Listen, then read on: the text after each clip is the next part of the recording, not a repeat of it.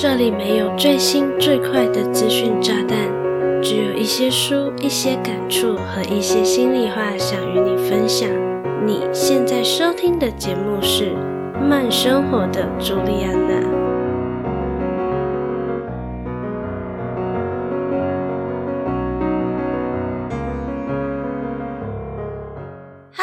大家好，我是朱莉安娜，感谢你收听《慢生活的朱莉安娜》第三十四集。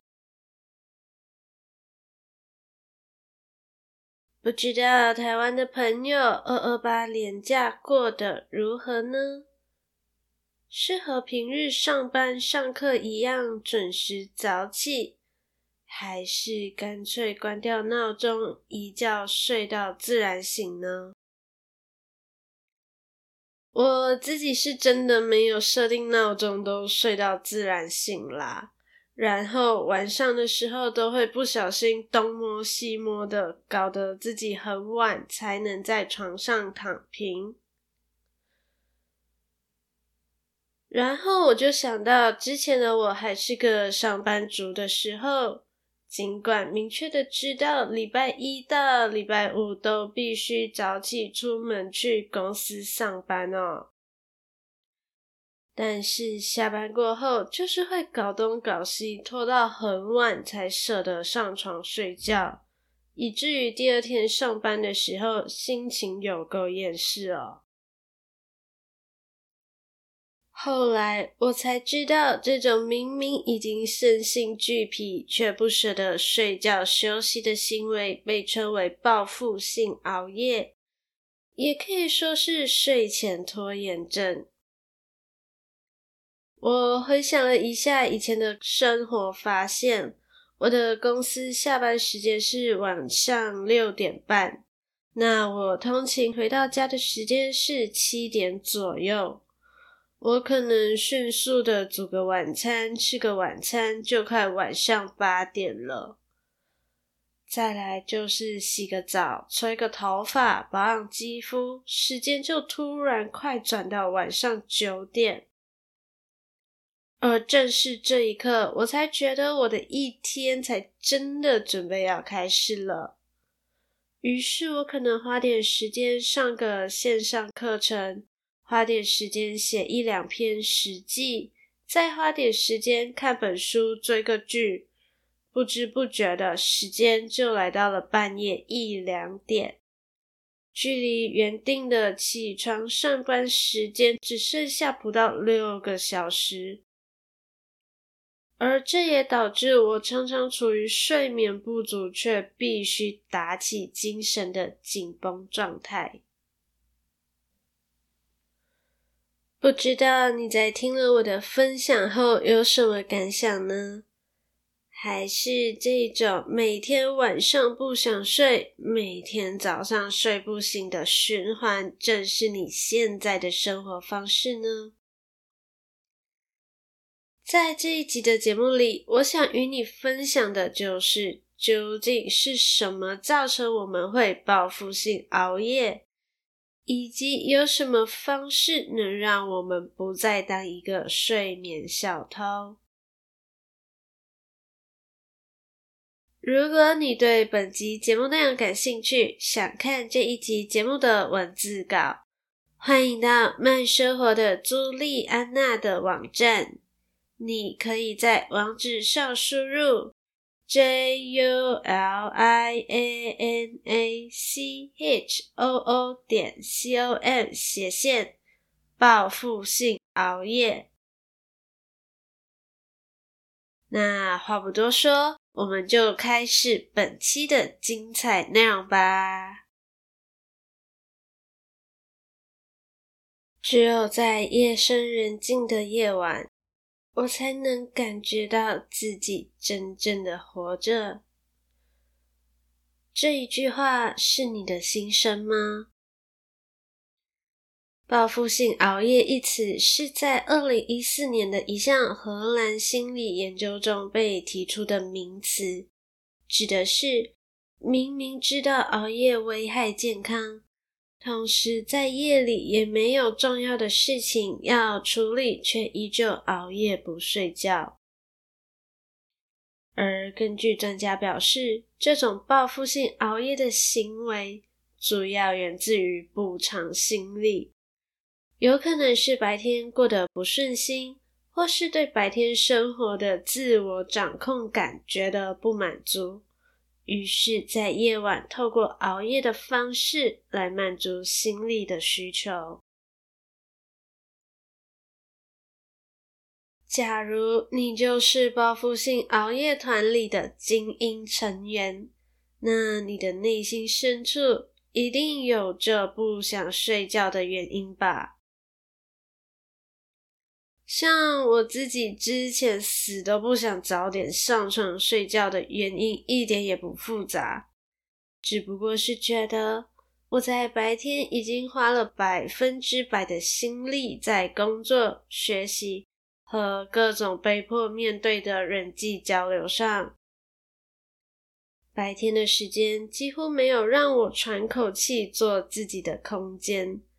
那我不就只能够利用晚上的时间，过上真正属于我自己的 me time 吗？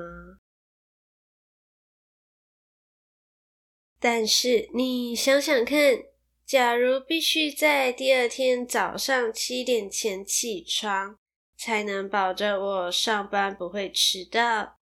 那往回推，我能睡饱睡满八小时的上床睡觉时间，则是晚上十一点。那我在前面就有说到，我可能下班回家吃饭、洗澡后，真正属于我的时间是从晚上九点才正要开始。那九点到睡觉时间的十一点也才两个小时，怎么可能有办法满足我随心所欲的做自己想做的事情呢？因此，就有专家提出，报复性熬夜其实是一种出自于控制以及补偿的心理问题。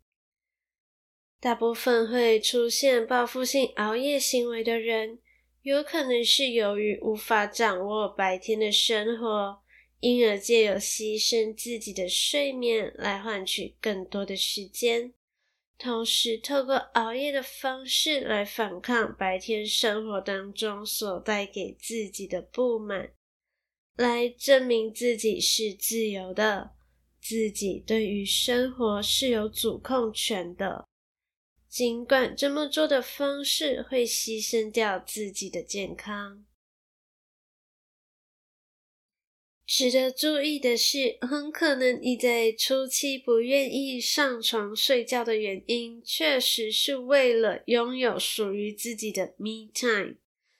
但是在这里有一个蛮严重的问题哦，那就是报复性熬夜是有可能上瘾的。毕竟，我相信聪明的你一定都知道，熬夜以及长期的睡眠不足绝对有害健康。不过，熬夜这一件事却能让我们得到白天得不到的满足感，甚至可以逃避各种焦虑的情绪，以至于当我们不知道该如何去面对焦虑情绪的时候，我们真的很可能又会陷入报复性熬夜的漩涡里，来得到相对的满足感。就算我们只是无所事事的不去睡觉，这种透过熬夜不睡觉来逃避以及反抗社会给予我们压力的行为。看起来像是为自己偷来了许多额外的自由时间，实际上你正在偷取的很可能是你未来的生命。好啦，我知道我这样说是有那么一点点的危言耸听，但是我相信你知道我的意思。为了让你能从报复性熬夜的泥沼中重生。在待会的小广告过后，我将与你分享五个摆脱报复性熬夜的方法哦。别走开，马上回来哦。嗨，你是吃货吗？你的 Instagram 是否有收藏着不少的美食口袋名单呢？偷偷告诉你，朱莉安娜也是一个吃货哦。不仅如此，还有在经营美食账号哦。喜欢美食，甚至热爱到不辞千里都愿意奔赴的地步，那就别错过朱莉安娜经营的美食账号“树懒与饲养员的美食日常”。在这里，我将与你分享大台北地区各大超商、手摇饮料与宅配的人气美食与新品。我没有吸人眼球的拍照技术。也没有辞藻华丽的文字叙述，只有真心诚意的美食图文分享。有兴趣的话，就打开 Instagram 搜寻“树懒与饲养员的美食日常”，欢迎关注并与我分享你的美食口袋名单，让我们一起吃遍天下吧。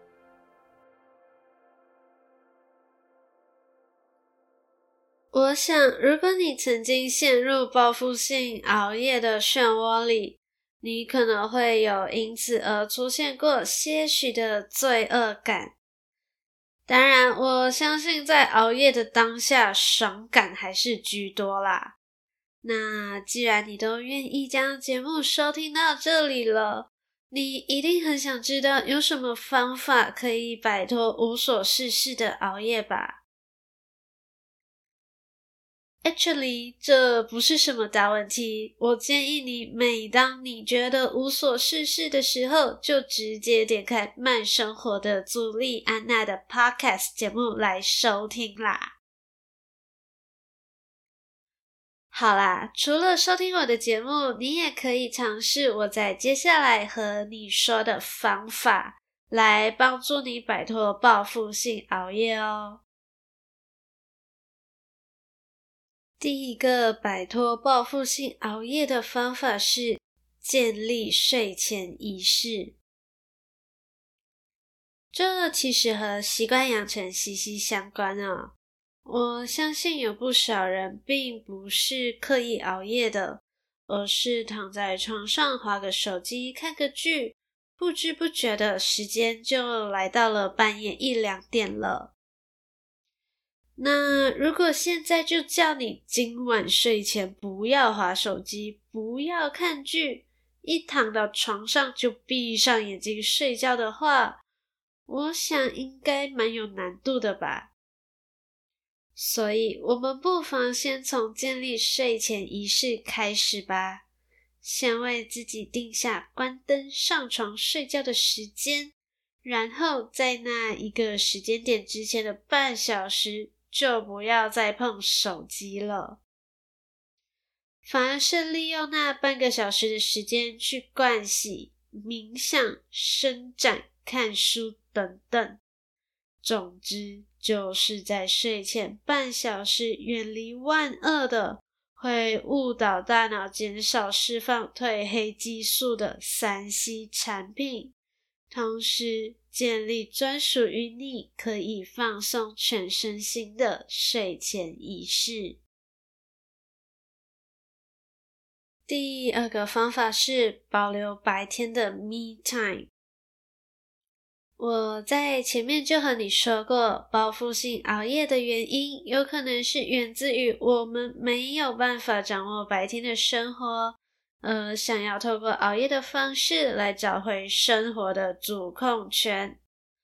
那保留白天的 me time，就是容许自己在白天的生活里放纵一下，提高自己对于生活的掌控感。不过，这里并不是叫你在白天上班的时候抽空到厕所里午睡或是打手游哦。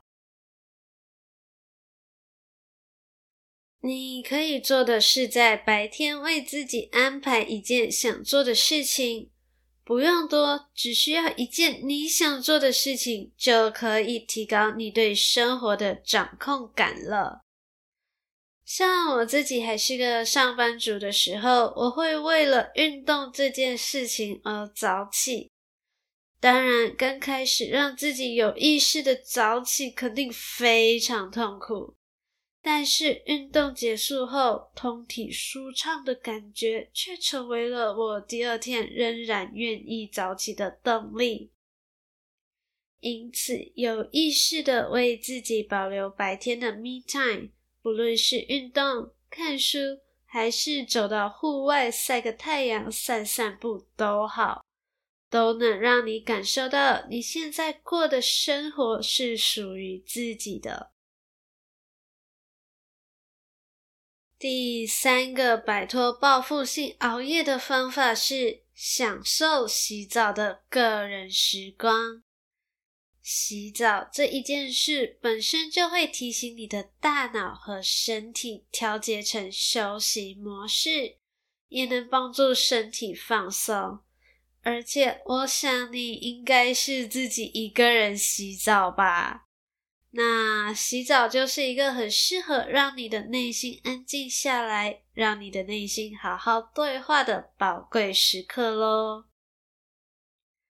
在洗澡的时候，你可以有意识的感受你的头发、你的肌肤，感谢他们陪伴你一整天的时间，并好好的呵护他们。也可以毫不设限的允许自己在洗澡的时候天马行空的胡思乱想，说不定你可以在这个过程中了解到某些深藏在你心里的想法哦。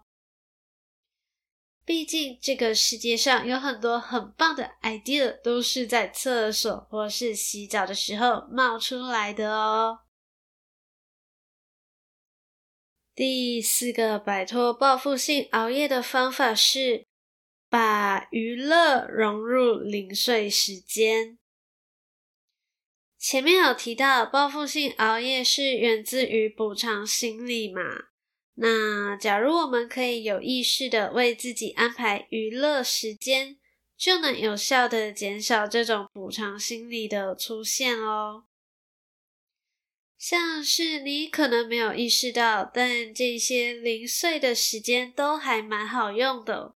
例如通勤和做家务的时间，你可以在通勤或是做家务的时候听一些音乐或是 podcast。当然，我首推慢生活的朱莉安娜这一个 podcast 节目啦。或是你想要用通勤时间来滑一滑手机，那当然也是没有问题的。重点是你在当下有觉得自己是正在休息和放松的。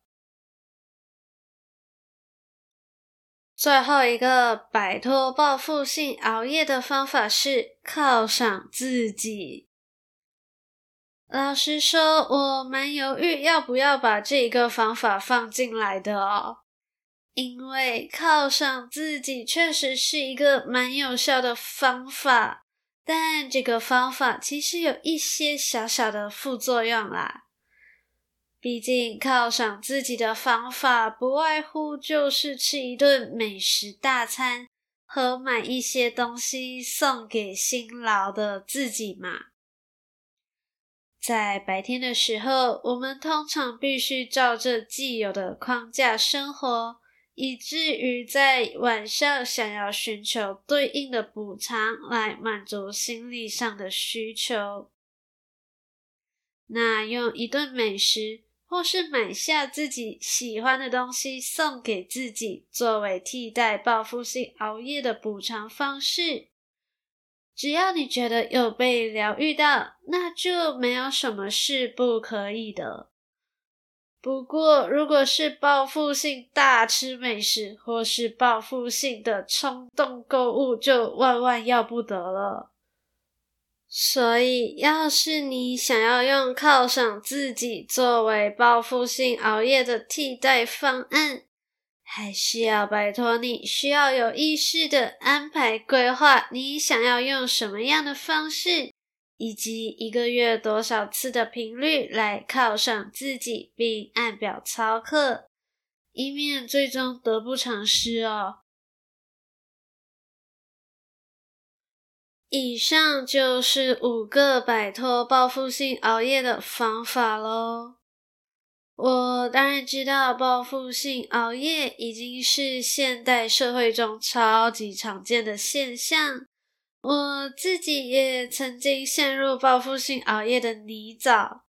当时的我，每晚躺在床上都会喊出这个口号：每天晚上不想睡，每天早上不想起，而且还是非常兴奋的语气哦。尽管我知道这样的生活方式很不健康，但是只有漫长的夜晚才能让我觉得我是属于自己的，我是可以随心所欲而不用顾及他人的。那现在的我也算是一个早睡早起的人啦。也希望你能摆脱报复性熬夜这种有害身心健康的生活方式，所以才有了这一集的节目。不知道你是否从中有所收获了呢？还是你单纯的认为自己就是一个天生的夜猫子呢？不论你对于这一集的节目有任何的想法，你都可以到慢生活的朱莉安娜的 Facebook 和 Instagram 来找我，和我聊一聊你的想法吧。最后，非常感谢你愿意在百忙之中收听慢生活的朱莉安娜，希望你喜欢本期的节目内容。如果你觉得本期的节目内容还不错，期待你能订阅这个节目，同时花一点点的时间帮我的 Apple Podcast 给我五颗星加留言，让更多的人有机会看到并收听这个节目哦。想用行动支持我的话，欢迎点击资讯栏 Buy Me a Coffee 的赞助连接，只需要一块钱的美金，你就能成为我的干爹干妈。让我可以购买更多的喉糖，让我能继续在这里有声音分享更优质的内容给你。想关注更多的动态，欢迎搜寻慢生活的朱莉安娜的 Facebook 和 Instagram。有任何想听的主题或是内容，都可以和我说。我是朱莉安娜，期待与你的再次相遇。